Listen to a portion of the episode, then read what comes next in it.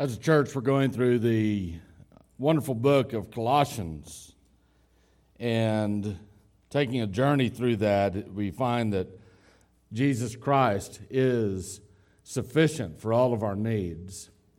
And last week, I, I mentioned that your beliefs will dictate your behavior. And uh, some of us really don't believe that.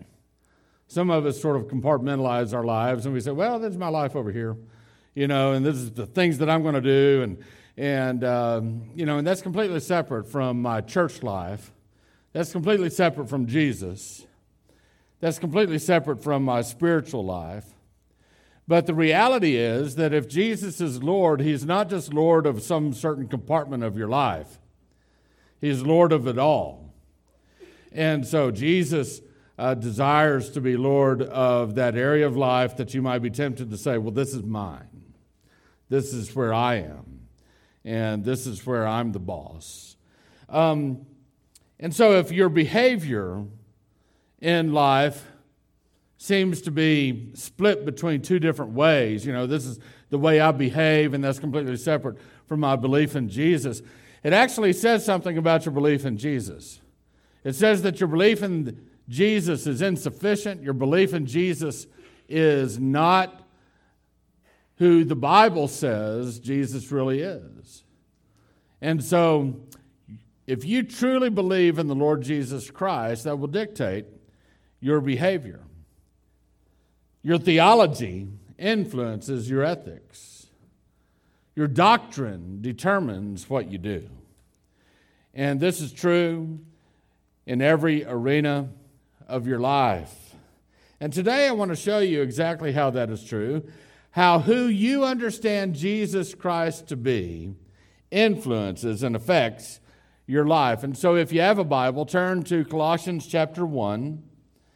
In Colossians chapter 1, Colossians is in the New Testament, toward the back of your Bible.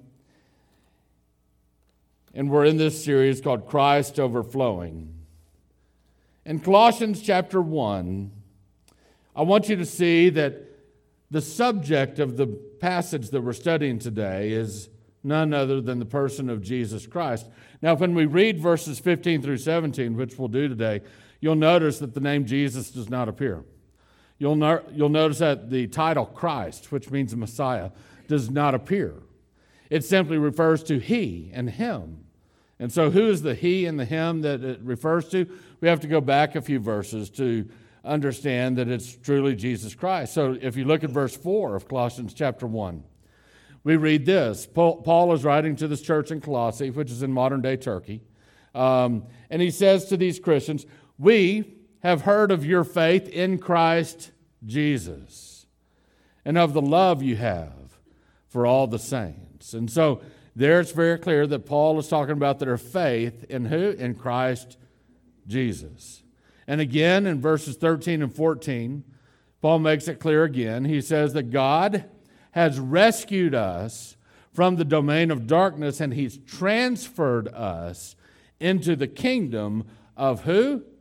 The kingdom of the Son he loves.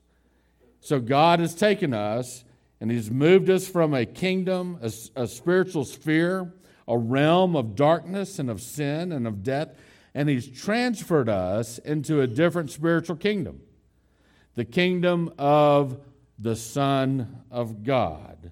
And this is Jesus Christ. And then he says in verse 14, In Him, in Christ, we have redemption, the forgiveness of sins. And so as we move forward in these verses, verses 15 through 17, please understand that the he and the him that Paul is referring to is Christ Jesus. And so I would ask you if you have found Colossians chapter 1, uh, we will read verses 15 through 17. I'd ask you that you stand in honor of the reading of God's word. Three little verses. Scripture says he is the image of the invisible God, the firstborn over all creation. For everything was created by him in heaven and on earth, the visible and the invisible, whether thrones or dominions or rulers or authorities, all things have been created through him and for him. He is before all things, and by him all things hold together. Heavenly Father, I pray that you'd give us wisdom and insight into who the person of Jesus Christ is and how that knowledge affects our lives. In Jesus' name we pray. Amen. You may be seated. So here's the situation. Paul is writing to this church in Colossae, a church that he did not found, uh, uh, the church where he was not the one who led the uh, people there to Christ. And so he's writing to a bunch of people, most of whom he doesn't even know, and he's telling them in the very first chapter of this letter, uh, sort of a long letter, uh, that he uh, wants them to know who Jesus Christ is. And there's a reason for that. And here's the reason the reason is, is that back in that day, there was a very prevalent belief, and it's very prevalent in our day as well. But there's a very prevalent belief among the people in that day, 2,000 years ago in the Roman Empire, and it was very prevalent among the people who lived in Colossae. And it was an idea, it was a mindset, it was a belief, and it seemed to make sense. In fact, it seemed to be sort of harmless. Uh, it seemed to be the way to live your life if you want your life to be fulfilling and you want your life to be meaningful. Uh, but the problem was this that the people who accepted this idea, the people who believed, the people who, who adopted this mindset as their own, ultimately would be left unfulfilled, not fulfilled. And so the idea that they believed turned, to, turned out to be a big lie. It was a lie, it was an empty promise that did not fulfill people but left them empty. Here was the big lie. The lie was this that Jesus Christ is insufficient for you. And so, seeking spiritual experiences, seeking spiritual knowledge apart from Christ, it could be good. It could be fulfilling. Well, this same idea is very prevalent in our nation today. It's very prevalent in our community today. You see, there are people today that will fill up their lives with everything under the sun. And they'll, they'll believe uh, that this might fulfill them or that might fulfill them. And so they turn to this and that. They turn to everything under the sun to try to find meaning and fulfillment in their lives. And they listen to people who say, well, you know, uh, Jesus, he may be one way to God, but he's not the only way to God. And so they may, they may go and uh, try to find some other way to God, some other way and means to fulfillment. And so they, they may turn to Hinduism, or they may turn to Buddhism, or they may turn to Islam and say that, you know, maybe this will help me find peace and fulfillment. They might try to be a good person, thinking that being a good person and engaging in good works and helping enough little old ladies across the street might ultimately give them fulfillment. And, uh, and they find that all of that's wrong. And so maybe they don't find fulfillment in any type of religious arena. Maybe they turn to hedonism. And they say, well, I'm, I'm just going to pursue this money over here and these possessions over there, and I'm going to uh, turn to this philosophy and live my life according to this philosophy or that philosophy. And the reality is that none of these things are really good and fulfilling in the end. And the danger that Paul is concerned about, because he's writing to the church, he's writing to Christians, okay? He's not writing to lost people.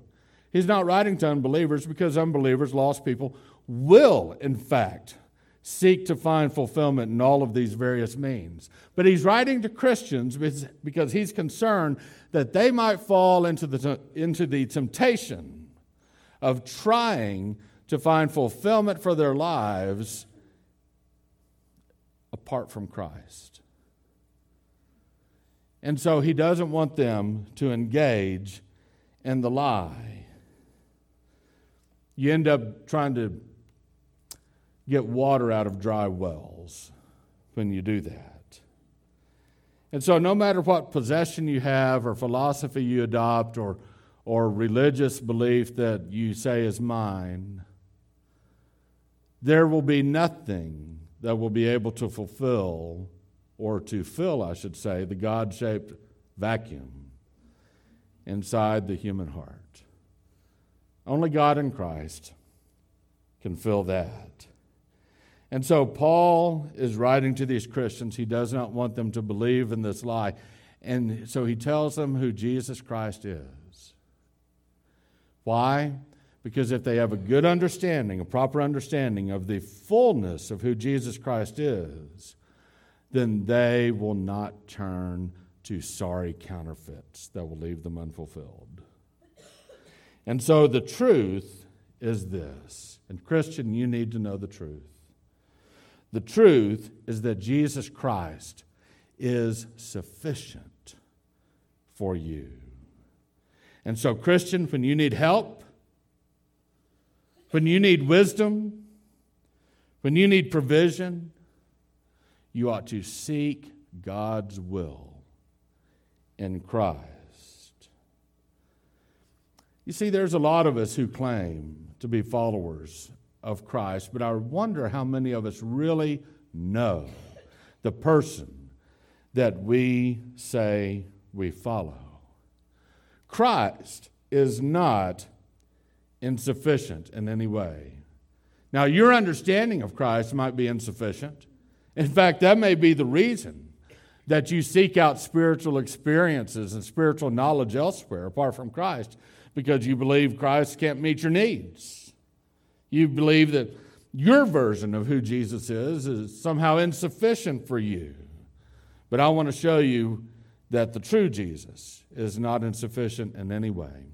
And so today, in the next two weeks, we will examine very carefully what Paul says to the Colossian believers about who Jesus Christ is. In verse 15 of the passage that we just read, it reads this way again He is the image of the invisible God, the firstborn over all creation. What does this mean? He is the image of the invisible God.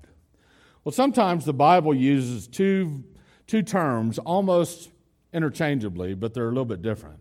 Sometimes the Bible talks about likeness, and sometimes the Bible talks about image. And so uh, the, these two terms are, are very important. And it's, it's important that we understand these two terms. Way back in Genesis, chapter 1, verse 26, God said, Let us make man in our image, according to our likeness. You fast forward just a little bit, Genesis chapter 5, verse 3 it says Adam was 130 years old when he fathered a son, and I'll just have to say, way to go, Adam. When he fathered a son in his likeness, according to his image, and named him Seth. And so the, the words likeness and image are, are connected, as you can imagine, but there's a very important distinction. Likeness typically means outward appearance, but image usually means the exact and complete representation in all things, including character. So sometimes you might be able to look at a child, and just by looking at that child, you would, you would say, Oh, that, that child just like, looks just like his daddy, or just look, looks just like her mama. And that's what the Bible means by likeness. But sometimes you can watch a child, and that child behaves just like his or her daddy or mommy, whether that's good or whether that's not so good. That's what this passage in Colossians means by image. Image is the idea of the apple not falling far from the tree, as they say. And so Colossians chapter 1, verse 15 says that Christ is the image of the invisible God. I want to ask you a question. I want to ask you, what is God like? And if you have any idea of what God is like, Try to answer that question apart from your knowledge of Christ. What is God like? What thoughts are in the mind of God? what feelings are in the heart of God? We have no way of knowing because God is too distant, God is too invisible, God is too beyond us, except for one thing we know what Christ is like. Whoever has seen the Son has seen the Father. We know God's character because we know the character of Christ. We know God's heart because we know the heart of Christ. We know God's thoughts. Why? Because Christ told us the Father's thoughts. Hebrews 1 says it this way The Son is the radiance of God's glory and the exact representation of His nature. And so, Christian, here's the point. When you turn aside from Christ to seek wisdom and help and provision elsewhere, you are turning away from the one who is the image of the invisible God. Verse 15 continues. It tells us that Christ is firstborn over all creation. He's the firstborn over all creation. What does this mean? Well, sometimes in the Bible, firstborn means the one who was born first. Uh, it means the, the, the, person who's the, uh, the very first one to come along. And so we typically use this when we talk about firstborn. If I were to ask you, who is your firstborn child? You would tell me the name of the child that was born first. And so, is this what Paul's saying? Is Paul saying that, that Jesus is the first thing that God created before God created all other things? No. He's not saying that at all. That is not what the passage teaches. How do I know? Because all you need to do is to read the very next verse to dispel that idea. We read, For everything was created by Him, by Christ, in heaven and on earth, the visible and the invisible, whether thrones or dominions or rulers or authorities, all things have, have been created through Christ and for Christ.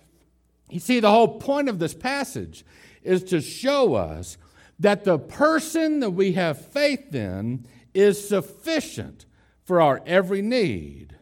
You see, if Jesus was part of the creation, then he would be lacking in some respect. I want you to think about that. I want you to think about that.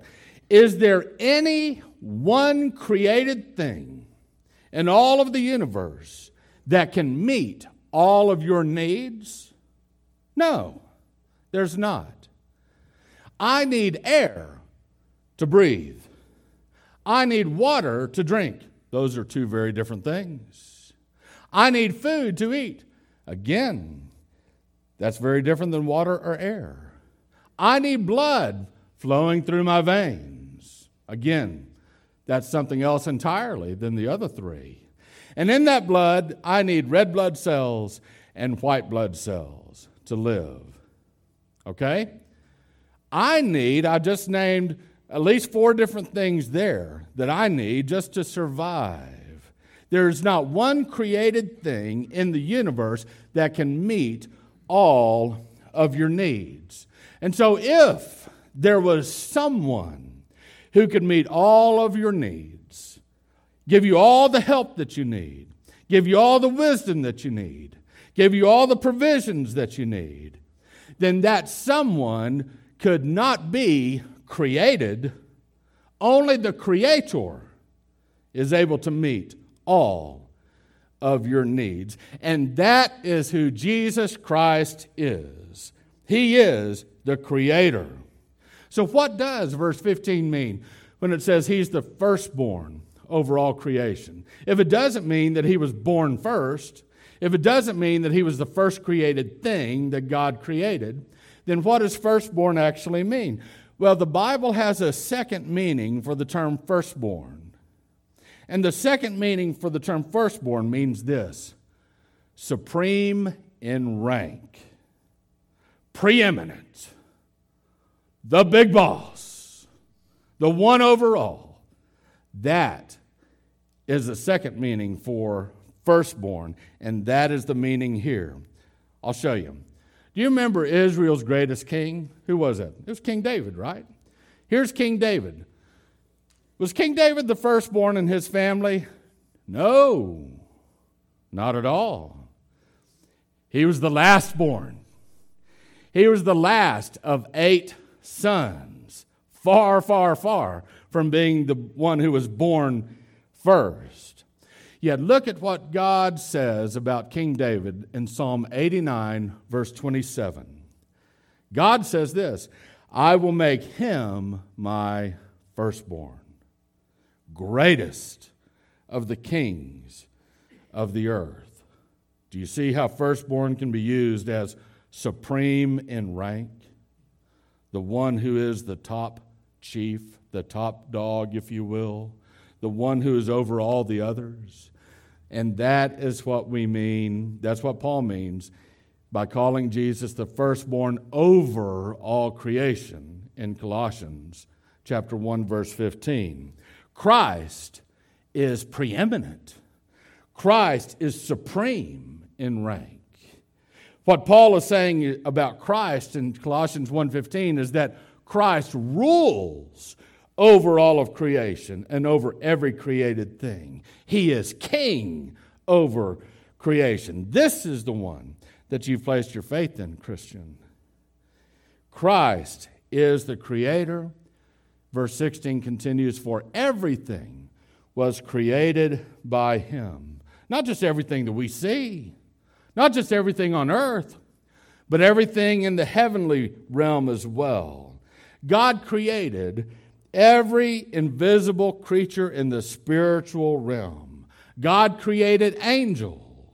Christ created angels, both those that remain good and holy, and Christ created the angels who, by their own free will, chose to rebel against God.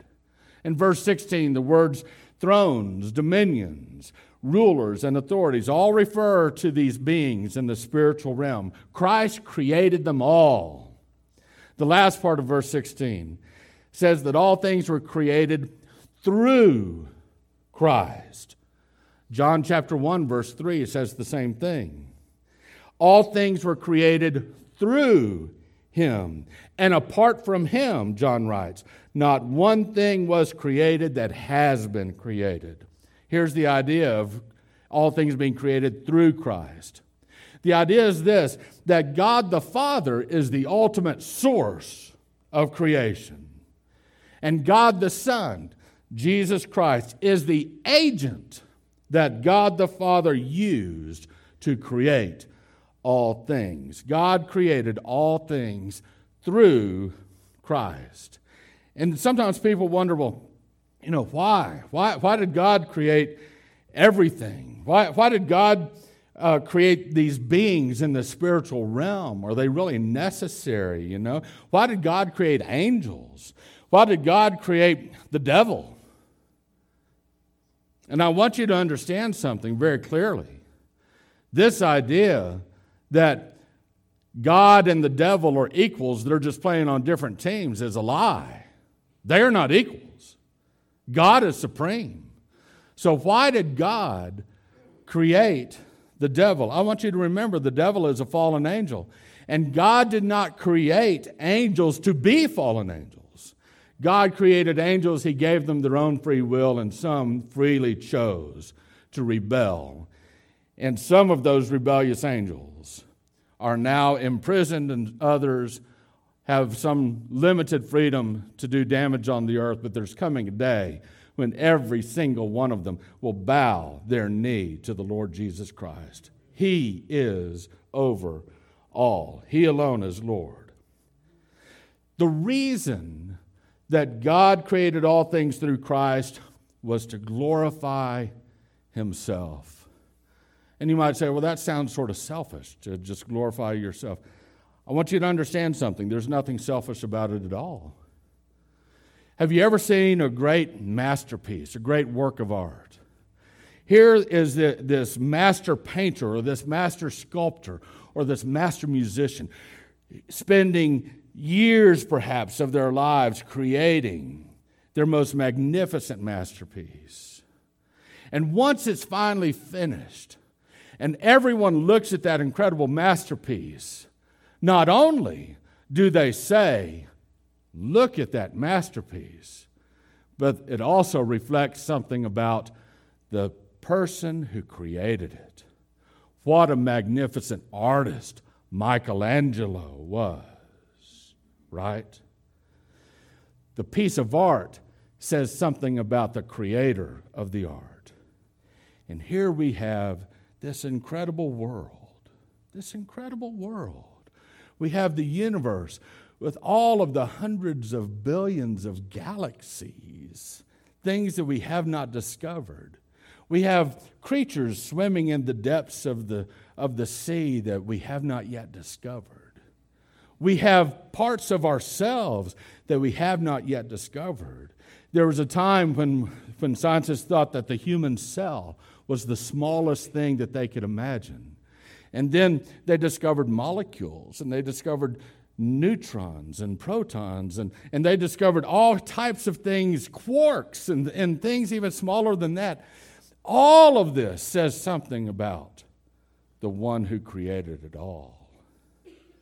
And it brings glory to God. I want you to understand that the act of creation was not a selfish act, it was, a, it was an act of love. The act of creation was an act of love. You see, God created us because He loves us and He wants us to experience Him. We give God joy. And God wants us to experience His joy. And God created us through Christ so that we, believers, might be the bride of Christ. I want you to think about this that God the Father and God the Son and God the Holy Spirit these three persons of the Godhead had perfect harmony and unity. They needed nothing outside of themselves. And yet, God created this world and He created us in it so that those that believe in God might be presented to the Son of God as a bride. So that you and I would receive the love that Jesus has to offer us. The act of creation was an act of love. And all of this brings glory to God.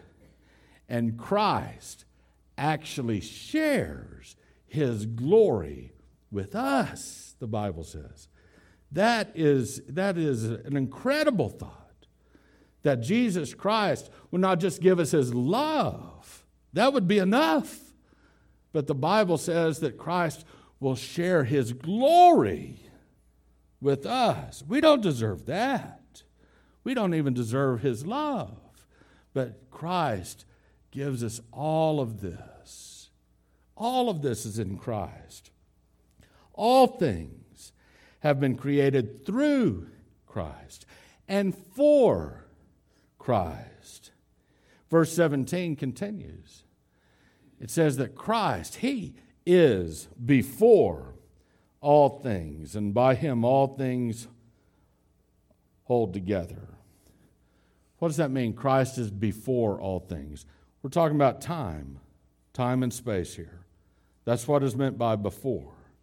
It means that Jesus Christ has always existed. Jesus Christ is pre existent. He existed before time began. Jesus created time. Try to think of that one. That's a tough one right there. But there has never been a time in which God the Son did not exist. You see, as the Creator, as the one who created all things, back on that day, the very first day of creation, there would be, at least in our minds, this type of idea. Everything stands on one of two sides it is either the Creator or it is created. And God the Son stands on the side of the Creator. He created all things. And it stands to reason that if He created all things, that He existed prior to the creation of all things. Genesis chapter 1, verse 1 says, In the beginning, God created the heavens and the earth. God was already there before the beginning. John chapter 1, verses 1 and 2 says, In the beginning was the Word. The word Word refers to Jesus Christ. In the beginning was the Word, and the Word was with God, and the Word was God. He was with God when? In the beginning, before anything else began. You see, when you and I understand that Christ has always existed, it means this it means that we have the assurance that our Lord and Savior has seen it all. Nothing escapes his notice.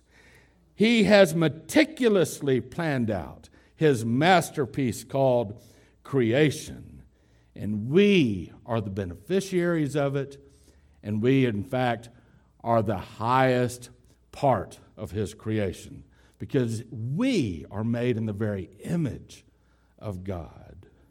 And Jesus Christ didn't just create all things and then stand back and let it go. No, no, no. Verse 17 tells us that he is the sustainer of all things. Not only is he before all things as the creator, but by him all things hold together. He sustains all things. The Creator has not forgotten His creation. Every single day, at every moment of every day, Christ keeps all things in order and in balance. I will probably never be able to understand how you can take hydrogen, which is highly flammable, and oxygen, which is needed to produce a fire, Put them together and you get water that puts out fires. I, I do not understand how that happens. There's probably some scientist somewhere that can explain everything, but I know this that Christ holds all things together. That song that we sang a few minutes ago, that African American traditional song, He's got the whole world in His hands. That's from Colossians 1:17. He's the sustainer of all things. And if Christ has all things in his hands, then that means you. Christ has you in his hands. Isn't that a wonderful place to be? In the hands of the eternal immortal creator of all things? That's where you are, Christian. You're in his hands. You see, if you are a follower of Christ, there's no need to turn aside from him and start looking for spiritual experiences and knowledge from other sources.